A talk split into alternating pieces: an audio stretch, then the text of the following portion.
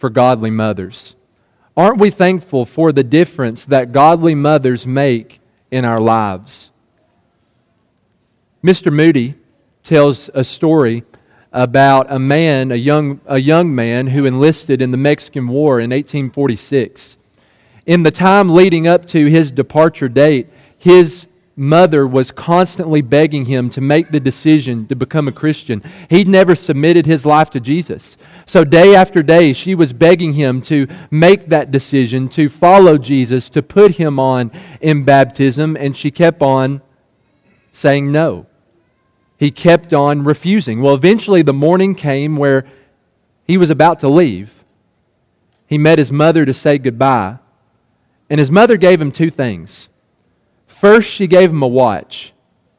And she told him, Honey, I want you to wear this watch everywhere that you go. At 12 o'clock every single day, I want you to look down at this watch and know for a fact that your mother is praying for you. Then she handed him her own personal Bible. And she said, I want you to take this too. If you'll flip throughout its pages, you'll see that there are several passages that I've highlighted. And on the inside of the front cover, there are several verses that I've written down. Promise me that you'll read it every single night before you go to bed. He promised that he would do both of those things. And so when he went to fight in the war every day at 12 o'clock, he looked at his watch and knew his mother was praying for him. Every night before he went to bed, he read through this, the Bible, his mother's personal Bible, noting the passages that she had highlighted and the passages that she had written down. It took several years. But eventually that young man made the decision to become a Christian eventually he made the decision to follow Jesus. And when he was talking to Dr. Moody about that decision that he made to follow Jesus, he points back to that moment with his mother. That moment where she handed him the watch and handed him the Bible and said, I'm going to be praying for you. Will you pre- please read this every night? He said, That is the moment that changes everything. A mother who was certainly concerned about her son's physical well being, a mother who was concerned absolutely about his physical safety going to war, but a mother who was even more concerned about his spiritual well being. A mother who was concerned about her son's relationship with God. It highlights the question aren't we thankful for godly mothers? Aren't we thankful for the difference that they make in our lives? Abraham Lincoln is recorded as saying, No man is poor who has had a godly mother. That's true, isn't it? But what does that look like? What does it look like to be a godly mother? You've heard me do this before, but I feel like right now I need to insert a disclaimer. A disclaimer to say, I've never been a mother and don't plan on being a mother. I don't think that I'll ever be a mother. And I realize that I'll never understand everything that comes along with motherhood the physical toll, the emotional aspects of it, the connection between a mother and a child. I'm never going to understand that fully. I'm always going to have to view that from the outside looking in. But as always, my, jo- my job is not to communicate my experiences. My job is not to communicate what I'm able to understand 100%. My job is to communicate what God has revealed to us in the pages of His Word. If we're going to talk about being a godly mother, don't you think we need to go back to what God has said about that subject? If we're going to talk about being a godly mother, a mother who lives based on godliness, don't we need to go back to what God has said about the subject? And that's what I want us to do this morning. Maybe you are a mother or a grandmother. What does it look like for you to be a godly mother or a godly grandmother? Maybe you're not a mother or grandmother yet, but one day you hope to be. That's something that you have in your plans for the future. What will it look like for you to be a godly mother or grandmother? What are some steps that you need to take right now and some things that you need to consider so that you can eventually be there one day? And then for those who are like me, you're never going to be a mother and you haven't been a mother, what can we do to encourage godliness in the mothers who are associated with us? What does it look like to be a godly mother? Well, answering that question, what better place is there to go than the life of Mary? In answering that question, talking about godly mothers, what better place is there to go than the woman who was chosen to be the mother of our Lord and Savior Jesus Christ? So let, let's narrow our question just a little bit and ask what does it look like to be a godly mother according to the life of Mary? according to the one who was chosen to be the mother of the Son of God? I want us to say three things in response to that question. And the first thing you might not expect to hear in a Mother's Day sermon, but I think that it's something that's important for us to note, something that we can understand from the life of Mary. Number one, according to her life, godly mothers are not perfect and we shouldn't expect them to be. Go back to our scripture reading that we read just a few minutes ago from Luke chapter 1, verses 30 through 35. When the angel Gabriel comes to Mary and, and tells her that you have found favor with God, what does that tell us about Mary's character? It tells us that she was a godly woman. She was a godly person. Mary lived a life that was defined by godliness. She had a relationship with God that was very strong. And as a result of that relationship with God, she was the one chosen to be the mother of our Lord Jesus.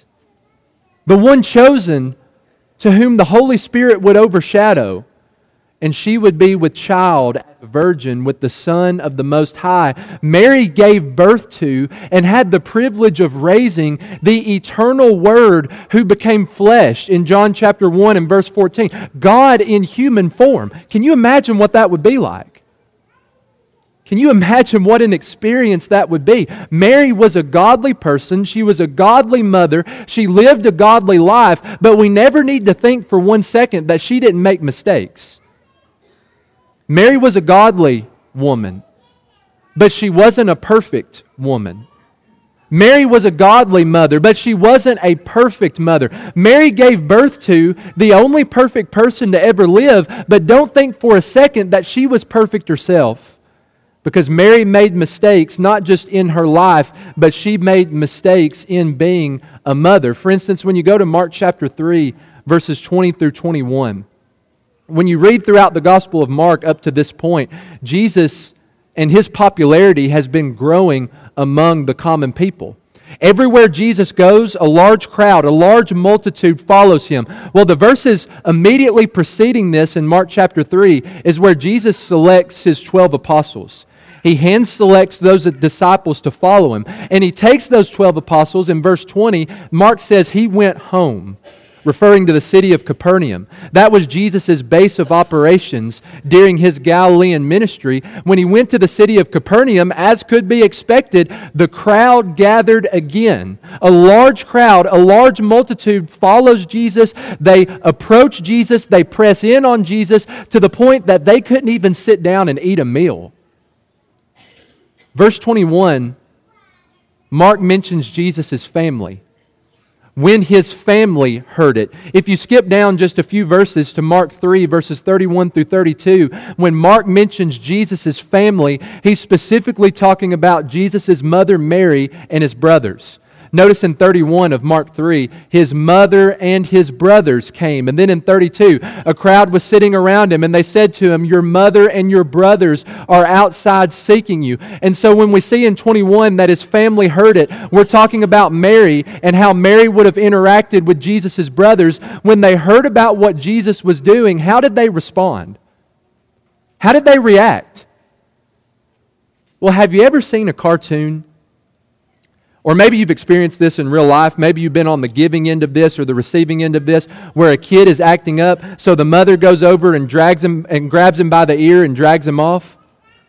Maybe you've been there. Maybe you've had your ear grabbed before. When Mary hears about what Jesus is doing, that's what she sets out to do. In verse 21, the Bible says when Mary and Jesus' brothers heard about what he was doing, they went out to seize him, for they were saying he is out of his mind. Mary hears this report about her son and what his son is what her son is doing, and she thinks that he's gone crazy. She thinks that he has absolutely lost his mind. And so she grabs her other sons by the ear, drags them 20 miles from Nazareth to the city of Capernaum so that she can grab Jesus by the ear and bring him back home before he brings any dishonor on himself or the rest of the family. I would argue and suggest that Mary thinks she's doing the right thing. Mary thinks she's making the right choice, doing the best thing as a mother, doing the best thing for her son. She thinks that Jesus is making a mistake. And so she sets out to correct it. But when you look at Mark chapter 3 in the context of Jesus' life, it's not Jesus making the mistake, is it? Isn't it Mary who's making the mistake? Because Jesus is not just Mary's son, Jesus is God's son. And in Mark chapter 3, what is Jesus doing as the Son of God? He's doing what he came to do. He's influencing people's lives. He's teaching people about the gospel. He's healing them of their diseases and casting out the demons that these individuals were possessed by. Jesus was doing what he came to do, he was fulfilling his purpose. Mary tries to step in the midst of that and to pull him away. Mary makes the mistake in Mark chapter 3 of not just stepping in front of her son, but stepping in front of God's son and trying to disrupt what he's doing in his ministry. What do we learn from that? Well, I think we can learn that godly mothers are not perfect, and we shouldn't expect them to be. Mothers, do you still feel guilty about some decisions that you've made in your past? Maybe it's something that your husband, your children, your grandchildren don't see, but it's something you think about often. Maybe you don't feel like you're enough. Maybe you feel like you've spent too much time in one area and haven't spent enough time in another area. I mean, you think about it. With all the mistakes that you've made, how can you be considered a godly mother? How can your name and godly even go in the same sentence?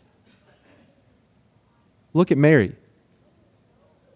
Look at the mother of Jesus. She was a godly woman and a godly mother. Don't you agree? But that doesn't mean that she didn't make mistakes. That doesn't mean that she was perfect. Godly mothers are not perfect, and we should not expect them to be husbands, children, grandchildren, I think this is something that we need to understand too. We should not put impossible, unreasonable expectations on the mothers who are in our lives. I, I, know that we have some awesome mothers in here this morning. I know that we have mothers in here this morning who are doing the very best that they can, not just for their family, but also for their Lord. Don't expect them to be perfect. Mistakes are going to happen, and whenever those mistakes happen, let's respond appropriately. Let's respond with grace. Let's respond with understanding. Let's respond by having conversations, having a willingness to forgive, and making that relationship stronger as a result of the mistake instead of allowing it to deteriorate in spite of the mistake. Number one, godly mothers are not perfect. Number two, godly mothers, according to John chapter 19 in the life of Mary, are present in life's most painful moments. Whenever you turn over to John chapter 19 and verse 25, notice that the cross of Jesus is mentioned. That tells you about something about where we are in this story. Think about everything that Jesus has been through up to this point. Think about where Jesus is in John chapter 19. I mean, at this point, he's been arrested, he's been unfairly tried. Jesus has been beaten, mocked, made fun of, spit on, slapped, punched, scourged. He's been nailed to a wooden cross, nails driven through his hands and through his feet. And now he's been hanging on that cross for several hours, suffocating to death. He would have been weak. Psalms 22 talks about how his strength was dried up. Maybe even some of his bones were out of joint. Blood would have been flowing from his head and from his back, from his thighs where he'd been scourged, from his hands and his feet where the nails had been driven. Jesus is weakened and bloodied and beaten and bruised, hanging on the cross, suffocating to death. But then you take a step beyond that and you realize in this moment, Jesus is bearing the weight of all of our sins the sins of the entire world. I would suggest that this is the most painful moment in Jesus' life. And the question is who's there? Who's present? Well, John 19 25 says, Standing by the cross of Jesus were his, who's first?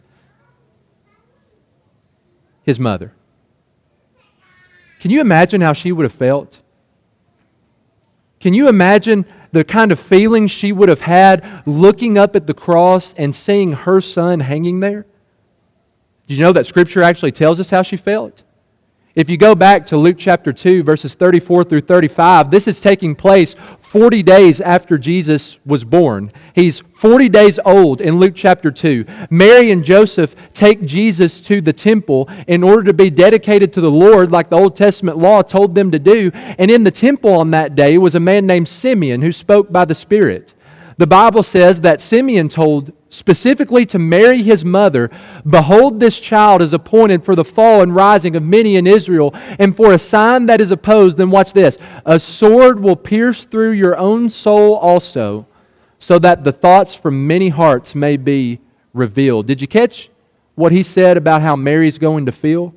He said, One day a sword is going to pierce through your soul. Let me tell you about this child that you're holding in your arms. This child who's only 40 days old. He's appointed for the rising of many in Israel, but also for the fall of many in Israel. And there are going to be many in Israel who are going to oppose Jesus. And when this child is opposed, Mary, I want you to know how you're going to feel. It's going to be like a sword is thrust through your soul. Can you see Mary standing at the foot, at the foot of the cross, looking up at her beaten, bloodied, and bruised son?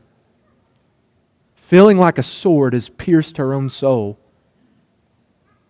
Maybe as Mary stood there looking at the cross, she thought back in that moment 33 years ago in Luke chapter 2. She thought back to that moment, and finally it all clicked. It all made sense. As she was feeling pain that I'm sure you can imagine.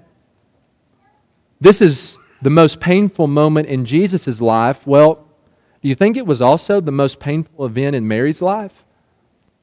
As she stood there and watched her son suffer like that, but yet where was she? But standing by the cross of Jesus was his mother. And I think that's why Jesus said what he did. When you keep reading in John 19, 26 and 27, when Jesus saw his mother and the disciple whom he loved, John, standing nearby, he said to his mother, Woman, behold your son. Then he said to the disciple, Behold your mother. And from that hour, the disciple took her into his own home. Jesus allowed Mary to be present. She allowed, he allowed Mary to stand there. Jesus allowed her to be present in the midst of his most painful moment, but didn't just allow her to be there. He took care of her. One of the last things that Jesus did before he died was make sure his mother was going to be taken care of through the Apostle John. Number two, godly mothers are present. They are there in life's most painful moments. Think back to your childhood. You're running on the asphalt. You fall and skin your knee. It stings. Maybe it starts to bleed just a little bit. What makes it feel better? Well, you can put as many band aids on there as you want to. You can pour on as much neosporin as you want to, but we all know that a mother's kiss makes the pain go away. And when we get up a little bit older, we realize that it's not really anything about the kiss. It's not that the kiss has this special magical power that scientifically makes the pain go away. It's because she's there. In that painful moment in your life, she was there for you to run to, and she was there to comfort. That's what godly mothers do. Godly mothers are present even in life's most painful moments. Now, don't misinterpret what I'm saying here. I'm not saying that godly mothers have the ability to shield their family from going through painful moments. Mary couldn't shield Jesus from the cross. I'm not saying that once the pain starts, a godly mother is going to be able to make the pain stop. Mary couldn't make the pain stop. But what she could do is be present, even though the pain was so great and the pain was ongoing. That's what godly mothers do. They're there, they are present in life's most painful moments. I think the rest of us need to take a lesson from Jesus on this. Jesus didn't turn his mother away. He didn't turn her away from standing at the foot of his cross and being involved in his pain, but yet sometimes that's what we do. Maybe sometimes we just want our moms to stay out of our business. Maybe sometimes we're trying to shield them from the difficulty that we're going through, and so we push them away just a little bit. Jesus didn't do that. Jesus allowed her to be there. I think that's an example that we should follow. Allow your mother to be involved in the pain that you go through if she's still present in this life. But don't just run to her whenever you're hurting. Be there for her whenever she's hurting. That's what Jesus did. Like we said, one of the last things he did before he died was to make sure that his mother was taken care of. Make sure the, the benefit goes both ways. Make sure it's both a giving and a receiving. Allow her to be there for you, and you be there for her too. Godly mothers are present in life's most painful moments. But then, number three, and this is really the point that makes all the difference godly mothers submit themselves to Jesus. If you go to Acts chapter 1, looking at this story, the gospel story, Jesus has died, he's been buried, he was raised on the third day. 40 days later, he ascended back into heaven, and that's what he did in the verses immediately preceding this. Jesus has ascended back into heaven, so the 11 apostles, remember, they're missing Judas at this time. He's already committed suicide. The 11 apostles go back to the upper room in the city of Jerusalem where they had been staying. And verse number 14 says that with one accord, they were devoting themselves to prayer. Can you picture that scene? They just watched Jesus ascend back to the Father, and now they're together devoting themselves to prayer in perfect unity. Who else was there, though? Was it just the 11 apostles? No, we find in 14, to, they were together with the women and Mary, the mother of Jesus, and his brothers. Might be easy to read right over that if you were just reading Acts chapter 1 and to not really spend that much time thinking about it. But as the apostles are gathered together in Acts chapter 1 and verse 13, we find in verse 14, Mary, the mother of Jesus, is right there in the midst of them. She is alongside of them, devoting herself to prayer, following the ascension of Jesus. You know what that tells us? This is really significant.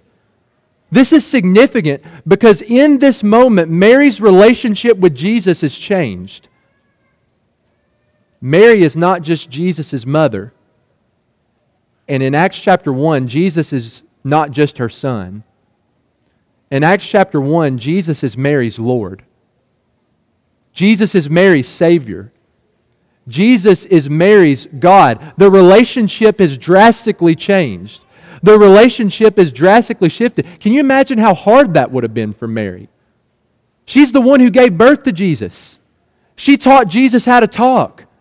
She taught Jesus how to walk. She spoon fed Jesus, made sure he was taken care of. She changed Jesus' dirty diapers. She raised Jesus through his teenage years and witnessed every single good thing that he ever did. For 33 years, her identity was wrapped up in being Jesus' mother. But it's not that way in Acts chapter 1.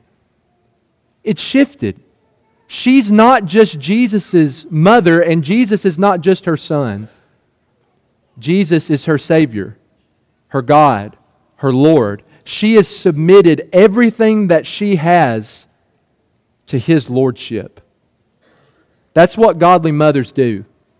In fact, that is the single characteristic that makes a godly mother a godly mother. As a mother, you can check every other box. You can be there in life's most painful moments. You can realize that you're not perfect. You can do the best that you can. You can be a good mother. You can even be a great mother, but you'll never be a godly mother if you don't submit your life to Jesus.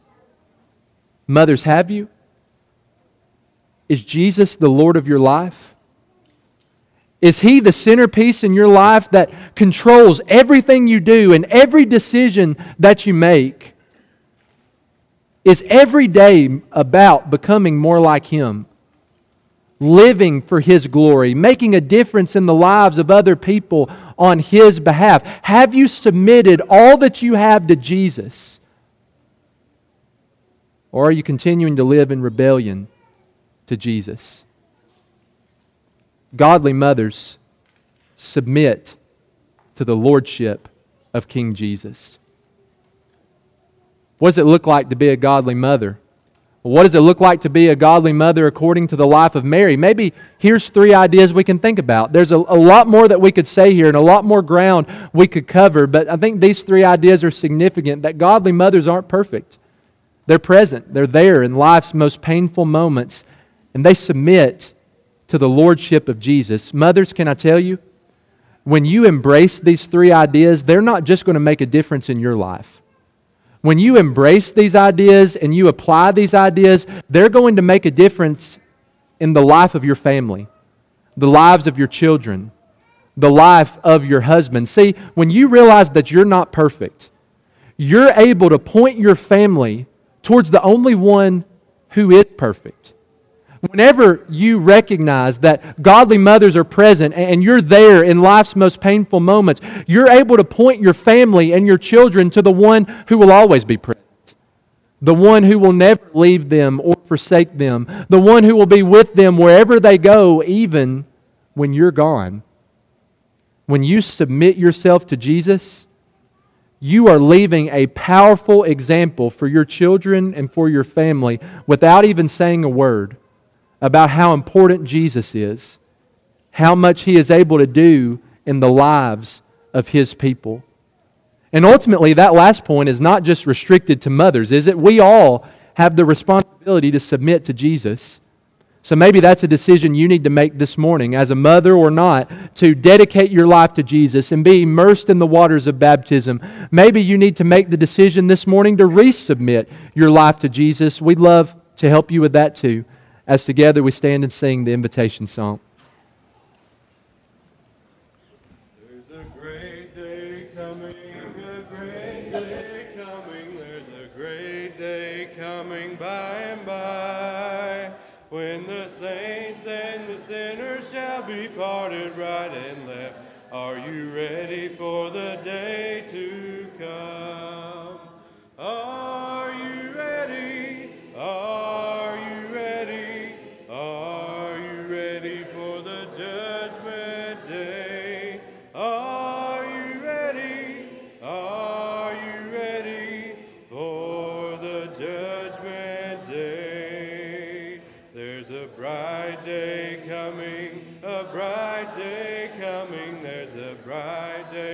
coming by and by. But its brightness shall only come to them that love the Lord. Are you ready for the day to come?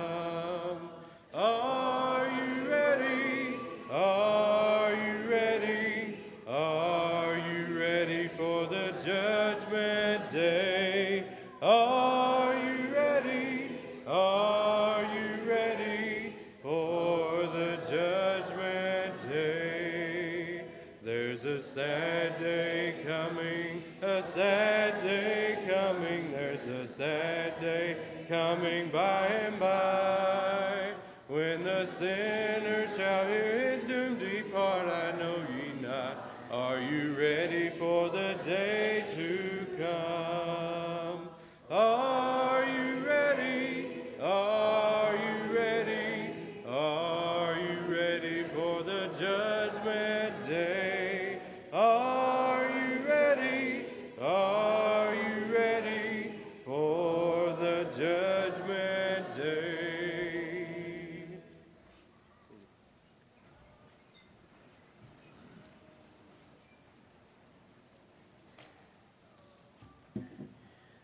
morning again. I'd like to welcome each of you to our services at Seven Oaks today. We had 185 in attendance for Bible study this morning, 272 for morning worship. I want to invite each of you back tonight at 6 p.m. for our evening assembly, and again on Wednesday night at 7 p.m. for our midweek Bible study.